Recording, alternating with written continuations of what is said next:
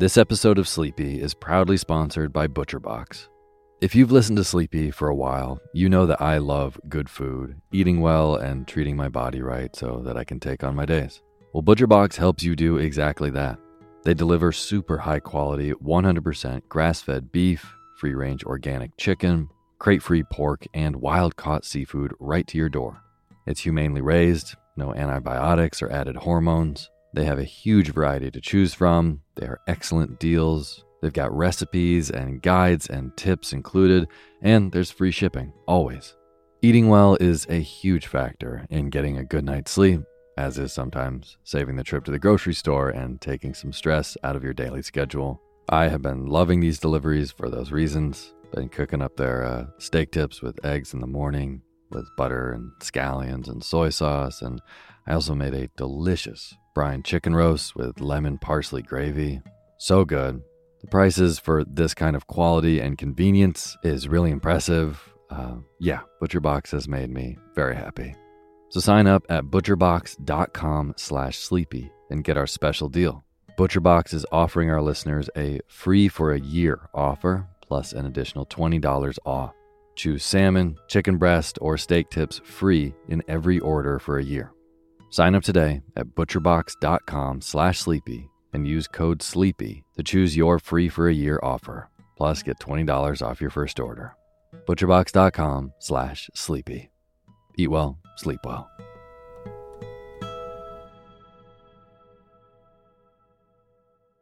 Hey, my name's Otis Gray, and you're listening to Sleepy.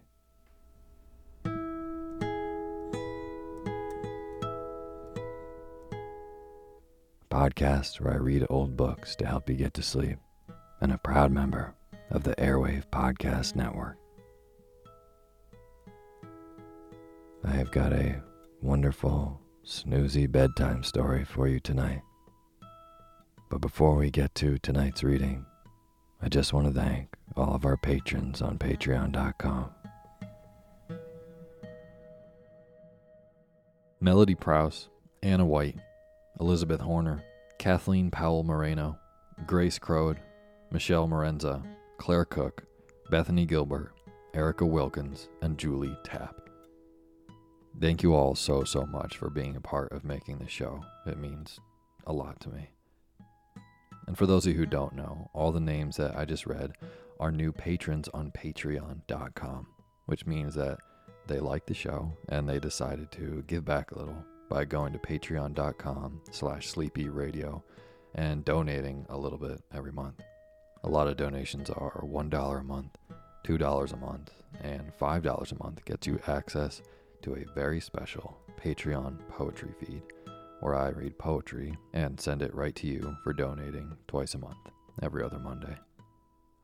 So, if you like the show, maybe it's helped you get a better night's sleep, consider going to patreon.com slash sleepy radio and donating even a dollar a month.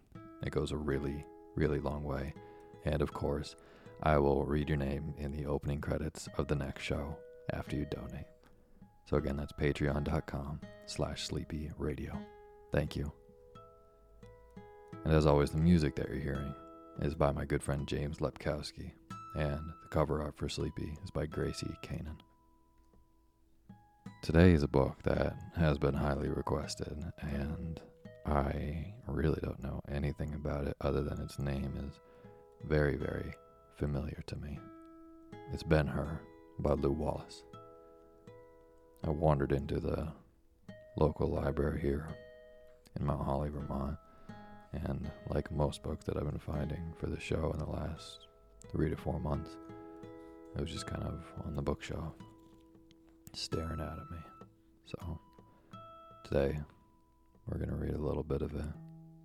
I apologize if I mispronounce any biblical names that you all know much better than I do. But hopefully, I can read this in a nice, slow, rhythmic tone so you can doze off into a deep, deep slumber. So now is the time for you to fluff up your pillow just how you like it. Get real comfortable.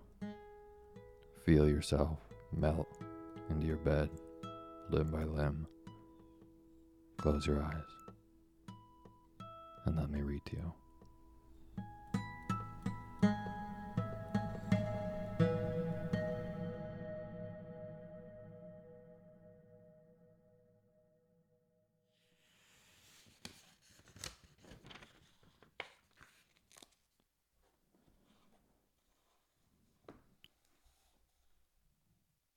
In the desert. The Jebel Az-Zubla is a mountain 50 miles or more in length, and so narrow that its tracery on the map gives it a likeness to a caterpillar crawling from the south to the north. Standing on its red and white cliffs and looking off onto the path of the rising sun, one sees only the desert of Arabia, where the east winds, so hateful to the vine growers of Jericho, have kept their playground since the beginning. Its feet are well covered by sands tossed from the Euphrates, there to lie, for the mountain is a wall to the pasture lands of the Moab and Ammon to the west, lands which else had been of the desert apart. The Arab has impressed his language upon everything south and east of Judea, so in his tongue the old Jebel is apparent of numberless wadis which, intersecting the Roman road, now a dim suggestion of what once it was, a dusty path where Syrian pilgrims to and from Mecca run their furrows, deepening as they go, to pass the torrents of the rainy season into the Jordan, or their last receptacle, the Dead Sea. Out of one of these wadis, or more particularly, out of that one which rises at the extreme end of the Jebel, and extending east of north, becomes at length the bed of the Jabbok River. A traveler passed, going to the tablelands of the desert. To this person, the attention of the reader is first besought. Judged by his appearance, he was quite forty five years old. His beard, once of the deepest black, flowing broadly over his breast, was streaked with white. His face was brown as a parched coffee berry, and so hidden by red kufia as to be but in part visible. Now and then he raised his eyes, and they were large and dark. He was clad in the flowing garments so universal in the East, but their style may not be described more particularly for he sat under a miniature tent and rode a great white dromedary. It may be doubted if the people of the West ever overcome the impression made upon them by the first view of a camel equipped and loaded for the desert. Custom, so fatal to other novelties, affects this feeling but little. At the end of long journeys with caravans, after years of residence with the Bedouin, the Western born, wherever they may be, will stop and wait the passing of the stately brute. The charm is not in the figure, which not even love can make beautiful, nor in the movement, the noiseless stepping or the broad careen. As is the kindness of the sea to a ship, so is that of the desert to its creature. It clothes him with all its mysteries in such manner, too, that while we are looking at him, we are thinking of them. Therein is the wonder. The animal which now came out of the wady might well have claimed the customary homage. Its color and height, its breadth of foot, its bulk of body, not fat but overlaid with muscle, its long, slender neck, the swan like curvature, the head, wide between the eyes and tapering to a muzzle which a lady's bracelet might have almost clasped. Its motion, step long and elastic, tread sure and soundless, all certified its Syrian blood, old as the days of Cyrus and absolutely priceless. There was the usual bridle, covering the forehead with scarlet fringe, and garnishing the throat with pendant brazen chains each ending with a tinkling silver bell. But to the bridle there was neither rein for the rider nor strap for a driver. The furniture perched on the back was an invention which, with any other people than of the East, would have made the inventor renowned. It consisted of two wooden boxes, scarce four feet in length, balanced so that one hung at each side. The inner space, softly lined and carpeted, was arranged to allow the master to sit or lie half reclined. Over it all was stretched a green awning. Broad back and breast straps and girths, secured with countless knots and ties, held the device in place. In such manner was the ingenious sons of Cush that contrived to make comfortable the sunburnt ways of the wilderness, along which lay their duty as often as their pleasure. When the dromedary lifted itself out of the last break of the Wadi, the traveler had passed the boundary of El Belka, the ancient Ammon. It was morning time. Before him was the sun, half contained in fleecy mist. Before him also spread the desert, not the realm of drifting sands, which was farther on, but the region where the herbage began to dwarf, where the surface is strewn with boulders of granite and gray and brown stones interspersed with languishing acacias and tufts of camel grass. The oak, bramble, and arbutus lay behind, as if they had come to a line, looked over into the well less waste, and crouched with fear. And now there was an end of path or road. More than ever, the camel seemed insensibly driven. It lengthened and quickened its pace, its head pointed straight towards the horizon. Through the wide nostrils it drank the wind in great draughts. The litter swayed and rose and fell like a boat in the waves. Dried leaves and occasional beds rustled underfoot.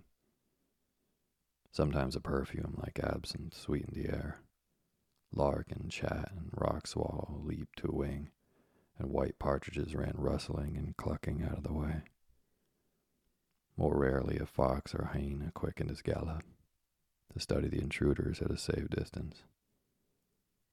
Off to the right rose the hills of Jebel, the pearl gray veil resting upon them, changing momentarily into purple, which the sun would make matchless a little later. Over their highest peaks, the vultures sailed on broad wings into widening circles, but of all these things, the tenant under the green tent saw nothing, or at least made no sign of recognition.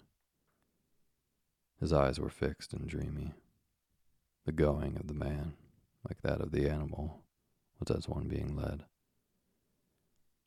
For two hours the dromedary swung forward, keeping the trot steadily and the line due east.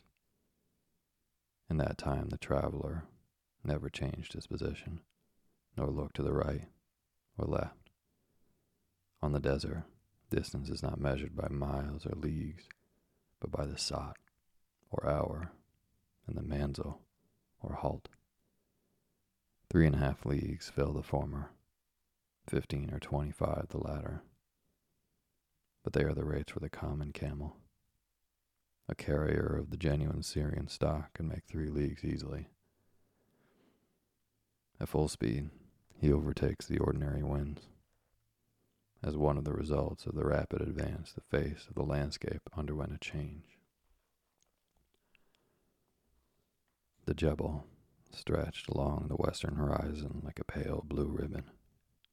A tell, or hummock of clay and cemented sand arose here and there. Now and then, basaltic stones lifted their round crowns outposts of the mountain against forces of the plain. All else, however, was sand, sometimes smooth as the beaten beach, then heaped in rolling ridges, here chopped waves, there long swells. So too the condition of the atmosphere changed. The sun, high risen, had drunk his fill of dew and mist, and warmed the breeze that kissed the wanderer under the awning, far and near. He was tinting the earth with faint milk whiteness and shimmering all the sky.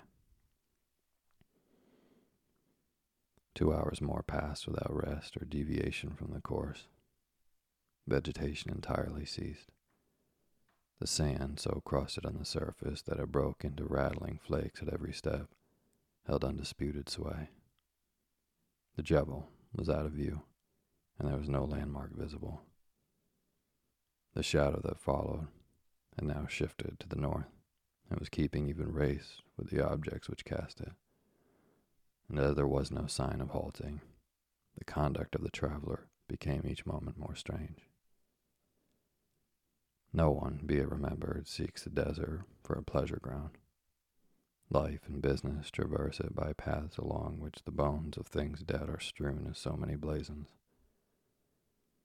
Such are the roads from well to well, from pasture to pasture. The heart of the most veteran sheik beats quicker when he finds himself alone in the pathless tracks.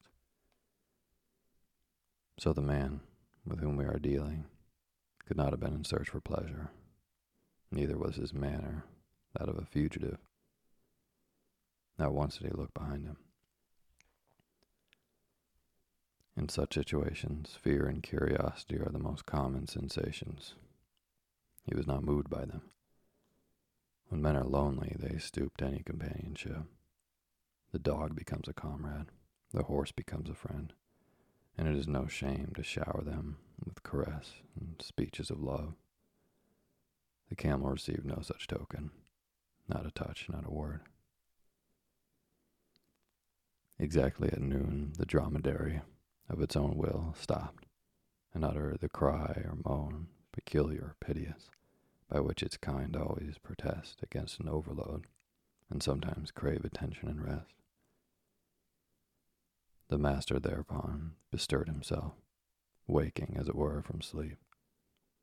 He threw the curtains of the houdah up, looked at the sun, surveyed the country on every side long and carefully, as if to identify an appointed place. Satisfied with the inspection, he drew a deep breath and nodded, much as to say, At last, at last. A moment after, he crossed his hands upon his breast, bowed his head, and prayed silently.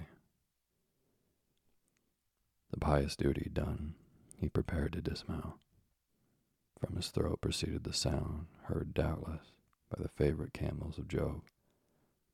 Ik, ik, the signal to kneel. Slowly the animal obeyed, grunting the while. The rider then put his foot upon the slender neck and stepped upon the sand. Two. The three strangers. The man as now revealed was of admirable proportions, not so tall as powerful. Loosening the silken rope which held the kufiya on his head, he brushed the fringed folds back until his face was bare. A strong faced, almost Negro in color, yet the low, broad forehead, aquiline nose, and the outer corners of his eyes turned slightly upward. The hair, profuse, straight, harsh, of metallic luster, and falling to the shoulder in many plaits, were signs of the origin impossible to disguise. So looked the pharaohs and the later Ptolemies. So looked Mizraim, father of the Egyptian race. He wore the kamis, a white cotton shirt, tight sleeved, open in the front, extending to the ankles and embroidered down the collar and breast, which over which was thrown a brown woolen cloak. Now, as in all probability it was then called the abba, an outer garment with long skirt and short sleeves, lined inside with stuff of mixed cotton and silk, edged all around with a margin of clouded yellow. His feet were protected by sandals, attached by thongs of soft leather. Sash held the kamis to his waist. It was very noticeable considering he was alone, and that the desert was the haunt of leopards and lions, and men quite as wild. He carried no arms, not even the crooked stick used for guiding camels. Wherefore we may at least infer his errand peaceful and that he was either uncommonly bold or under extraordinary protection. The traveler's limbs were numb, for the ride had been long and wearisome. So he rubbed his hands and stamped his feet and walked around the faithful servant, whose lustrous eyes were closing in calm content with the cud he had already found. Often while making the circuit, he paused and, shading his eyes with his hands, examined the desert to the extremest verge of vision. And always, when the survey was ended, his face clouded with disappointment, slight, but enough to advise a shrewd spectator that he was there expecting company, if not by appointment. At the same time, the spectator would have been conscious of a sharpening of the curiosity to learn what the business could be that required transaction in a place so far from civilized abode. However disappointed, there could be little doubt of the stranger's confidence in the coming of the expected company.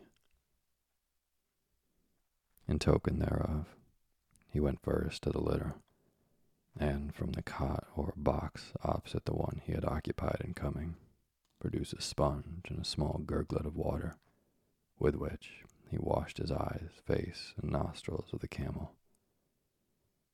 That done, from the same depository he drew a circular cloth, red and white striped, a bundle of rods, and a stout cane. The latter, after some manipulation, proved to be a cunning device of lesser joints, one within another, which, when united together, formed a center pole higher than his head. When the pole was planted and the rods set around it, he spread the cloth over them and was literally at home. A home much smaller than the habitations of Emir and Sheik, yet their counterpart in all other aspects. From the litter again, he brought a carpet or square rug and covered the floor of the tent on the side from the sun. That done, he went out, and once more, and with greater care and more eager eyes, swept the encircling country. Except a distant jackal galloping across the plain and an eagle flying towards the Gulf of Aqaba. The waste below, like the blue above it, was lifeless. He turned to the camel, saying low and in a tongue so strange to the desert, We are far from home, O racer with the swiftest winds. We are far from home. But God is with us. Let us be patient. Then he took some beans from a pocket in the saddle and put them in a bag made to hang below the animal's nose. And when he saw the relish with which the good servant took to the food, he turned and again scanned the world of sand, dim with the glow of the vertical sun. They will come, he said calmly. He that led me is leading them. I will make ready. From the pouches which line the interior of the cot, and from a willow basket which was part of its furniture, he brought forth materials for a meal platters, clothes woven, of the fibers of palms, wine in small gurglets of skin, mutton dried and smoked, stoneless shami, or Syrian pomegranates, dates of El Shelebi, wondrous rich and grown in the Nakhil, or palm orchards of Central Arabia. Cheese like David's slices of milk, and leavened bread from the city bakery all which he carried and set upon the carpet under the tent. As the final preparation, about the provisions he laid three pieces of silk cloth, used among refined people of the East to cover the knees of guests while at the table. A circumstance significant of the number of persons who were to partake of his entertainment, the number he was awaiting. All was now ready he stepped out Lo, in the east, a dark speck on the face of the desert. He stood as if rooted to the ground, his eyes dilated, his flesh crept chilly, as if touched by something supernatural. The speck grew, became large as a hand, at length assumed defined proportions. A little later, full into view, swung duplication of his own dromedary, tall and white, and bearing a houdah, the traveling litter of the Hindustan. Then the Egyptian crossed his hands upon his breast and looked to heaven. God only is great, he exclaimed, his eyes full of tears, his soul in awe. The stranger drew high, at last stopped. Then he too seemed just walking. He beheld the kneeling camel, the tent, and the man standing prayerfully at the door. He crossed his hands, bent his head, and prayed silently, after which in a little while he stepped from his camel's neck to the sand and advanced towards the Egyptian, as did the Egyptian towards him. A moment they looked at each other, then they embraced. That is, each threw his right arm over the other's shoulder and the left round his side, placing his chin first upon the left, then upon the right breast. Peace be with thee, O servant of the true God, the stranger said, and to thee, O brother of the true faith. To thee, peace and welcome, the Egyptian replied with fervor. The newcomer was tall and gaunt, with lean face, sunken eyes, white hair and beard, and a complexion between the hue of cinnamon and bronze. He too was unarmed. His costume was Hindustani. Over the skull cap, a shawl was wound in great folds, forming a turban. His body garments were in the style of the Egyptians, except that the abba was shorter exposing wide flowing breeches gathered at the ankles. In place of sandals, his feet were clad in half slippers of red leather, pointed at the toes. Save the slippers, the costume from head to foot was of white linen. The air of the man was high, stately, severe. Visvamitra, the greatest of ascetic heroes of the Iliad of the East, had in him a perfect representative. He might have been called a life, drenched with the wisdom of Brahma, devotion incarnate. Only in his eyes was there proof of humanity. When he lifted his face from the Egyptian's breast, they were glistening with tears. God only is great, he exclaimed when the embrace was finished. And blessed are they that serve him the Egyptian answered, wondering at the paraphrase of his own exclamation. But let us wait, he added. Let us wait, for see, the others come yonder. They looked to the north, where already in plain view, a third camel, of the whiteness of the others, came careening like a ship. They waited, standing together, waited until the newcomer arrived, dismounted and advanced towards them. Peace to you, oh my brother, he said, while embracing the Hindu. And the Hindu answered, God's will be done. The last comer was all unlike his friends. His frame was slighter, his complexion white. A mass of waving light hair was a perfect crown for his small but beautiful head. The warmth of his dark blue eyes certified a delicate mind and a cordial, brave nature. He was bareheaded and unarmed. Under the folds of the Tyrian blanket, which he wore with unconscious grace, appeared a tunic, short sleeved and low necked, gathered to the waist by a band, and reaching nearly to the knee, leaving the neck, arms, and legs bare.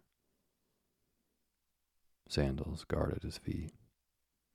Fifty years later, probably more, had spent themselves upon him, with no other effect apparently than to tinge his demeanor with gravity and temper his words with forethought. The physical organization and brightness of soul were untouched. No need to tell the student from what kindred he was sprung. If he came not himself from the groves of Athene, his ancestry did. When his arms fell from the Egyptian, the latter said with a tremulous voice, The Spirit brought me first, wherefore I know myself chosen to be the servant of my brethren. The tent is set, and the bread is ready for the breaking. Let me perform my office.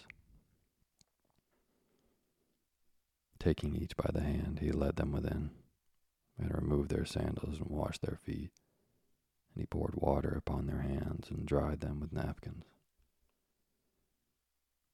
Then, when he had laved his own hands, he said, Let us take care of ourselves, brethren, as our service requires, and eat, that we may be strong for what remains of the day's duty. While we eat, we will each learn who the others are, and whence they came, and how they are called. He took them to the repast, and seated them so that they faced one another. Simultaneously, their heads bent forward, their hands crossed upon their breasts, and speaking together, they said aloud this simple grace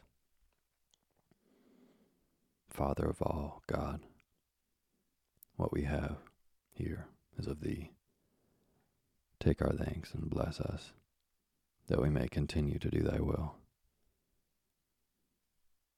With the last word, they raised their eyes and looked at each other in wonder. Each had spoken in a language never before heard by the others, yet each understood perfectly what was said. Their souls thrilled with divine emotion, for by the miracle they recognized the divine presence.